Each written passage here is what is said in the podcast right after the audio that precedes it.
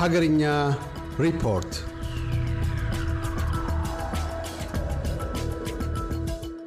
ሰላም ጤና ይስጥልን ውድ የኤስቤስ ሬዲዮ ተከታታዮች እንደምንሰነበታችሁ። ለክርስትና እምነት ተከታዮች በሙሉ እንኳን ለጥምቀት በዓል በሰላም አደረሳችሁ ለማለት እንወዳለን። በኢትዮጵያ በአደባባይ ከሚከበሩ ሃይማኖታዊ በዓሎች መካከል አንዱ የሆነው የጥምቀት በዓልን ሰሞኑን እያከበረን እንገኛለን።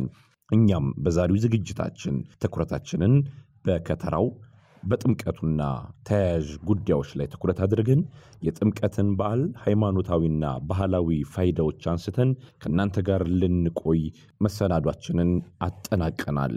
እናንተም ከእኛ ጋር በመሆን ዝግጅታችንን ትካፈሉ ዘንድ በአክብሮት እንጋብዛለን።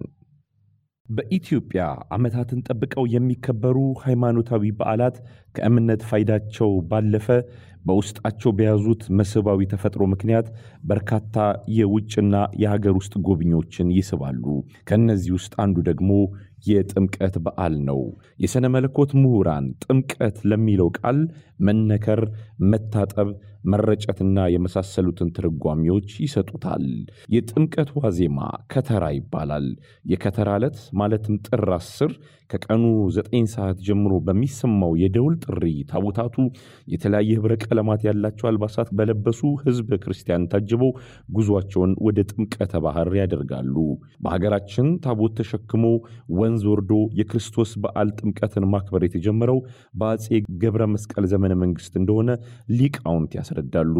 ይህንን ታሪክ በመከተል አፄ ነዕድም ማንኛውም ኦርቶዶክስ ተዋሕዶ ቤተ ክርስቲያን ተከታይ የሆነ ሁሉ ታቦተ ሕጉ ወደ ጥምቀተ ባሕሩ በሚወርድበት ጊዜና ከጥምቀተ ባሕሩ ወደ ቤተ መቅደሱ በሚመለስበት ጊዜ አጅቦ መውረድና መመለስ እንዳለበት አዋጅ አስነግረው ነበረ። በአዋጁ መሰረትም ሕዝቡ በየዓመታቱ ታቦታት ሕጉን በማጀብ ወንዶች በጭፈራና በሆታ ሴቶች ደግሞ በእልልታ ሲያከብሩ ኖረዋል። አሁንም እያከበሩት ይገኛሉ። ከዚህ ጋር በተያያዘ ታሪኩን ወደ ኋላ መለስ ብለን ስንቃኝ የበዓለ ጥምቀት አከባበር በኢትዮጵያ የተጀመረው የክርስትና እምነት እንደገባ መሆኑ ቢታመንም ታቦታትን ወደ ጥምቀተ ባሕር ማውረድ የተጀመረው ግን በ328 ዓ ም በጣና ቂርቆስ ነው ተብሎ ይታመናል። በሌላ ወገን ሌላኛው ታሪክ ደግሞ ይህንን ይነግረናል። ከዛሬ 874 ዓመታት በፊት ከአንድ ዓለት መቅደሶችን በመፈልፈል የሚታወቀው ንጉሥ ቅዱስ ላሊበላ ወይም ቅዱስ አርክቴክት ዘመነ መንግስቱ በ1140 ዓ ም በዓለ ጥምቀት በየአድባራቱ ለየብቻው በየአካባቢው በተናጠል መከበሩ ቀርቶ በአንድ ላይ ተሰባስበው ወደ ባሕረ ጥምቀቱ ጥር 11 ቀን ወርደው እንዲያከብሩና ዕለቱኑ ወደ ማደሪያ መቅደሳቸው እንዲመለሱ ስርዓት ተመስርቷል ይባላል።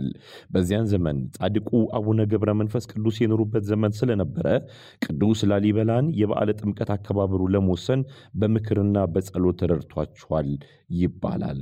ይህ ታሪክ ሲቀጥል በአፄ ይኩኖ አምላክ ዘመንም ይከተላል። ከዛሬ 769 ዓመታት በፊት ደግሞ በአፄ ይኩኖ አምላክ ዘመነ መንግሥት ማለትም በ1245 ዓ ም በዓለ ጥምቀት ጥር 11 ቀን ወደ ጥምቀት ባሕር መውረዳቸው ቀርቶ በዋዜማው ጥር 10 ቀን ወይም በከተራው ወደ ጥምቀተ ባሕሩ በመውረድ እንዲያድሩና በነጋታው ጥር 11 ወደ ማደሪያ መቅደሳቸው እንዲመለሱ መወሰኑ ይነገራል። የዚህ ሐሳብ ምንጭ የሆኑትም በዘመኑ የነበሩት ጻድቁ አቡነ ተክለ ሃይማኖት እንደሆኑ ይታመናል። ታሪክ መዘርዘራችንን ታሪክ መውሳታችንን እንቀጥል። ወደ ዘረ ያዕቆብ ዘመነ መንግሥት እናምራ።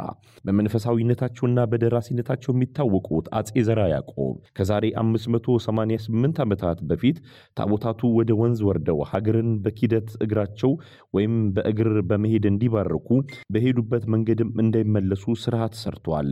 ከዚህም የተነሳ ታቦታትና ሙሽራ በሄደበት መንገድ አይመለስም የሚባል አነጋገር በሀገራችን መለመዱ የዚህ ማሳያ ተደርጎ ይወሰዳል።